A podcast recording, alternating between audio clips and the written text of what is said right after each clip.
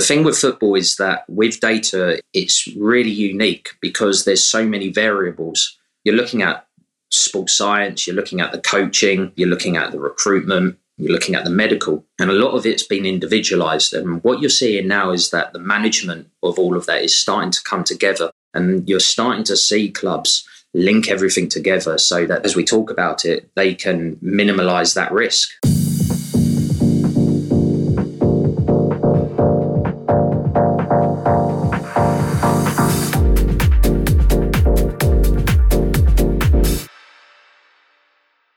Joseph Simmons, welcome to Winning with Data. Thanks. It's a real big pleasure to be involved in it. So thank you for inviting me. Yeah, excited to speak today. You have been a lot of really cool places as a scout, as an analyst, as someone really core to the way that teams figure out which players they want on their roster and, and how they manage that. So let's jump right in with what are the the common threads that you've experienced in your travels that are markers of success? What have you seen that is consistent when teams perform well and when teams are, are efficient and economical and successful in how they recruit and retain players? So I think it's really vital for a football club to have an idea of what they want short term, medium term, and long term, but also to stick to their core values. And what you've seen with a lot of clubs that have been successful is manage that by putting in data that they've collected to highlight players that represent the football club and who can come in and continue their progression as a player, but also continue the club's progression to develop themselves and improve the club status. There's a couple of clubs at the moment that are doing that really well in the English Premier League with uh, Brentford and Brighton. They've been highlighted in the media of lately, certainly with the transfers that they're doing. And that's really important for a football club, really, to highlight. One thing I'm fascinated in is are examples like Brentford and Brighton, are they finding players that others aren't finding? Is it the needle in the haystack, or are they leveraging their position and, and promising playing time better than than clubs higher up in the table? Or are they just more on the same page throughout the organization about how they want to leverage what their scouts have found? I think what they've done is they've made themselves unique and they've highlighted themselves and they they've advertised themselves to football players who to say, look, this is a platform for you. This is we we want to go places and we want you to be part of that journey. And what they've done is they've brought in players which they've spent a lot of time looking at through field scouting, but also from a technical scouting aspect. Lots of video hours, lots of data and analytics, and um, and I think they've gelled that really well by by creating this structure on a financial term, but also gives the players that position of power for themselves to go and freely play and, and not have so much responsibility and the pressures, but work as a team. Analytics means something different to everyone. What does it mean to you, and what do you think it means to the average or typical, I should say, sporting director in top flight English football? So for me, analytics is all about supporting the players and supporting the staff, the coaches. It's about identifying certain set values in data which represent what the club are looking to do and looking to achieve and how they're willing to play. If you look at how certain clubs play, there's players which won't fit their mold. Sort of going back to and linking this question with the previous question, clubs look to bring in players that will fit into their mold, players that where if there's an injury or a player moves on, then they'll have another player that can come in and fit into those positions really well and continue the way that well they're wanting to be viewed and the way that they want the club to push on in how they play and hopefully get success one of the key things with with analytics is that it's it's a form of risk management, and that's certainly when what you've got to put into equation with recruitment. Every transfer is a is a risk in in some respects, and what analytics is, and certainly when you look at it from a sporting director or a, a football operations officer or or anybody in those levels of positions in football clubs, they're looking at how they can minimize the risk in the players that they bring into clubs. So, as a collective, that's what they're trying to do.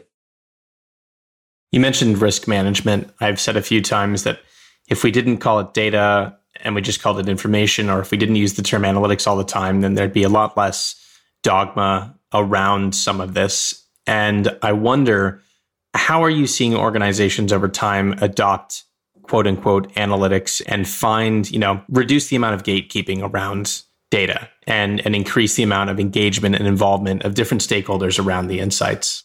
I think what's happening now is over the last 10 years, there's been a lot of data and analytical platforms that have come into football. And the thing with football is that with data, it's really unique because there's so many variables. You're looking at sports science, you're looking at the coaching, you're looking at the recruitment, you're looking at the medical.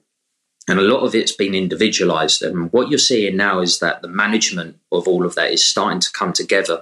And you're starting to see clubs link everything together so that as we talk about it, they can minimize that risk. And that's uh, where what's really good about analytics, and certainly in the next 10 years, you're going to see a lot more of that. And I think the minimalization of risk in recruitment, but also in what clubs are doing on the field, be it coaching or again, like the medical department, uh, sports science, it's going to be a lot more connected and a lot closer together. And the communication is going to be better yeah, that resonates. Yeah. What about machine learning, AI, predictive analytics? Some of these more advanced methodologies, some claim that this is a nice to have. Some would claim that you're far behind if you're not using it. And I observe a, a distinction that sometimes isn't acknowledged between performing anything that's predictive versus having a, a system and an infrastructure that allows decisions to be made with predictive insights on a daily basis. What are you seeing penetrate elite football in Europe and in England? And where do you think things are headed? I've been to some conferences and I listen to and I join a lot of webinars and to cover the whole spectrum of football and listen to people across the whole border of the football industry. And one of the things that I, I hear is again how AI is helping with cost. And I don't mean just financially, I mean it with time. For example, the use of AI to help um, minimize risk injury. That's something that I've I've seen. Um, there's a several um, analytical and data companies that that focus on that, and that's really important. I think for because you're dealing with players and you're dealing with their human emotions, and even from a recruitment point of view, to know how a player is deals with injuries. That's something that you've you've got to factor in when when bringing into a club because it all depends on how you play. If you're a team that looks to play high intensity or press from the front, then you're probably going to expect those players to have a high amount of energy and there might be a high chance of having injuries. But if they're able to play and minimize their risk of injury because of AI shown you how to manage them, then it works for them and it works for you as a club. Uh, so that's one area of it. And then it's also how you go about coaching. I think the way coaches look at AI now, there was probably a lot of skepticism maybe 10 years ago, whereas now you've got a lot of coaches that are data driven. You see it with, I think, Julian Nagelsmann. He had the big screen on the on the training ground and how he introduces analytics to the players. So getting what you're trying to do across to the players, you can only see that going even more developed and progressed what do you think are the biggest obstacles to adoption by teams? I think many look at baseball and see these multi million dollar departments with years of built infrastructure and think, well, there's a long, long way to go to get there. And, and I mean, I'm leading the witness a bit here. We know what business we're in, helping teams shortcut that process. But what are you seeing as as the biggest obstacles? Is it ideological? Is it in terms of infrastructure and, and understanding of, of data databases and the need for, for good data architecture? Is it staffing and talent? Or is it asking the right questions? The really exciting thing about football or soccer is that as I've mentioned, there's so many variables to put into football. Also, you've got to differentiate football with with American sports, such as Major League Baseball and the NFL. And you know, we've just seen the the NFL draft and how that's used.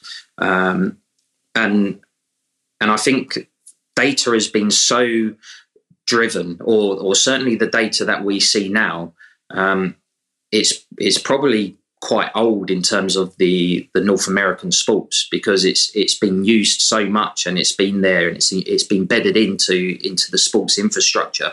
Whereas with football, there it's it's only just starting to be understood. One of the difficulties, I suppose, is is the cost of it. Whilst there are a lot of platforms out there, the amount that you can, you know, the bigger clubs who can afford it they can have multiple analytical programs. Whereas if you're dropping down to the third or fourth tier of the football pyramid in England or, or any of the other countries, their financial resources are a lot slim and they're probably not wanting to invest as much in, in analytics. And that's where we're moving on to now is how can we use data to be more specific and more driven to say to these clubs, well, don't focus on the financial side of things. Focus on how it's going to save you time uh, and allow you to coach, but also save you time in terms of looking at players. Um, so you do have to educate people.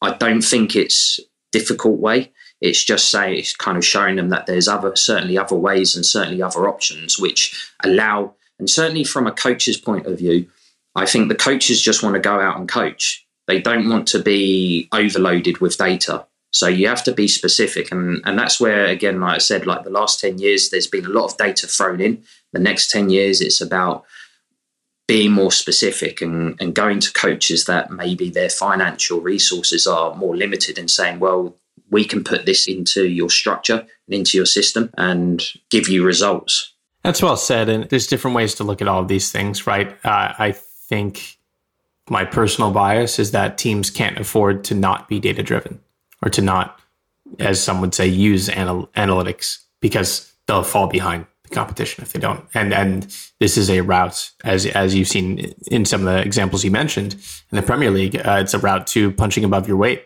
Yeah, for sure. I agree. I'm very positive about data. I'm I'm someone who really likes it. I'm I'm very fortunate that I've had a career where I've done field scouting and I've done technical scouting. So it puts me in a really good position to be in the middle and be able to highlight all the positives from both sides. What people forget is that data has been in football for a long time. It's just that there was an analytics. The difference is is that it's become more marketed and it's become more media focused. There's a lot more pressure to highlight the positives. And I agree with you that if you look, no matter throughout the history of, of sport in general, anybody that's trying to get that 1% win, they will look at data and they'll look at analytics and they'll look at the how they can better themselves, but also be better than the others. So it's starting to trickle down to clubs in lower leagues. The again, like I say, it, the variables in football certainly in, in Europe and, and the UK is uh, is a lot different to, and I try not to compare them, but North American sports because there's a relegation promotion side of things with football, whereas in um, American sports there's not so much. Well, in fact, there isn't. So the data can be a lot more specific, whereas over in, in Europe in the UK, the data just it changes all the time, and certainly the platforms are changing all the time. That is such an important point and a common reservation in sports analytics is that knowing that the quality of the data input massively impacts the quality of the insights drawn out of any analysis. Bearing that in mind, in in sports, data is often noisy, it's often very imbalanced, and it's changing all the time. I'm excited by what machine learning can do to help those problems, like like the cold start problem when you don't have much data to work with in the beginning of a, of a project. But how are you seeing the type of data that's available, such as optical tracking data, impacting the way that stakeholders and that executives are viewing the way that they might approach some of this? Certainly, again, and I'll speak it from the recruitment side, is how can we use those to to bring in players who identify with what the club's values are. So you're starting to see a lot more clubs use data and AI to try and look at players' characteristics and their personalities. You still need field scouting to look at that because you don't necessarily see your player's personality come out in data.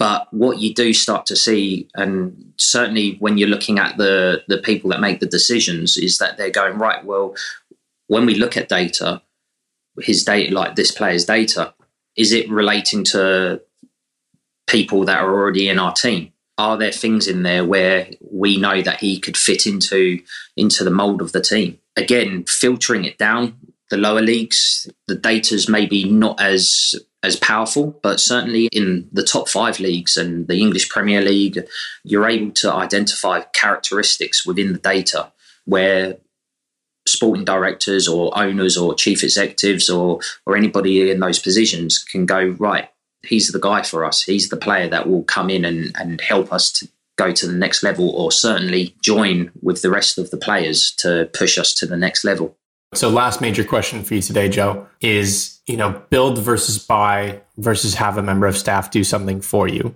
that's an ongoing dilemma in the jobs to be done framework of every industry and again, I'm biased in, in my questioning here because this is something we're trying to address as a business. But what are you, what are you seeing, and what do you think are keys to success in general innovation of how teams work and how teams operate? Where you know, to put an example to it, when you want to have a data driven insight or when you want to ask a question that involves machine learning, right now your options are to have someone build something for you or have someone bring that answer to you. And you know part of the mission of gemini is to allow you to find those answers yourself. How have you seen other technologies? I mean i, I think your journey is incredible. You've you've been hands-on filming matches yourself and you've been a part of an executive structure so how have you seen technology change workflows and how do you see people adopting ai and associated data technologies I suppose to answer that question is that and I think I've said it previously, is that going back 10 years ago, the data there in the platforms, there was only a select few, whereas now there's a lot of analytical platforms and a lot of data providers. 10 years ago, there was a lot of emphasis maybe on the data gets thrown at you and then you have to be, you have to pick it out yourself. Whereas now there's a lot more concise and clear data where you don't have to spend a lot of hours breaking down that data. I think there's still an imbalance where You've got the visual scouting, the field scouting. Again, I'm talking from a, a recruitment side of things, but certainly in other aspects of, of football. To change to well, to change my answer basically is that you've you've got the human you've got the human eye, um, and then you've got the the a well the AI, uh, and I think the AI has has got so big that the human eye is trying to catch up, or there's certainly you're trying to find that balance. Now, some clubs are able to do that. I think some clubs have done that. Um, it's it's now about trying to get all clubs and finding that right balance. Um, you don't have to spend loads of money. You, you just have to you have to have the right platforms in place and you have to have the right people in place. You don't have to spend hours and hours learning things. Um, you just have to bring in the right analytical tools and you have to bring in the right people. Um, and again, it's not about spending loads of money bringing a whole department in. It's just about educating people. You can educate a coach or, or a physio or a sports scientist to learn how to use data, use analytics, and then it's up to them how they want to distribute that education. Yeah, I agree. I think ultimately technologies are here to serve people and what yeah. people are trying to achieve in their jobs. Yeah, I agree. That's the key thing. I think a lot of people have got, I'm not going to say wrong, because that's not the right way. I think it's just an educational learning, basically. We're, we're always learning. Something I love to do is learn.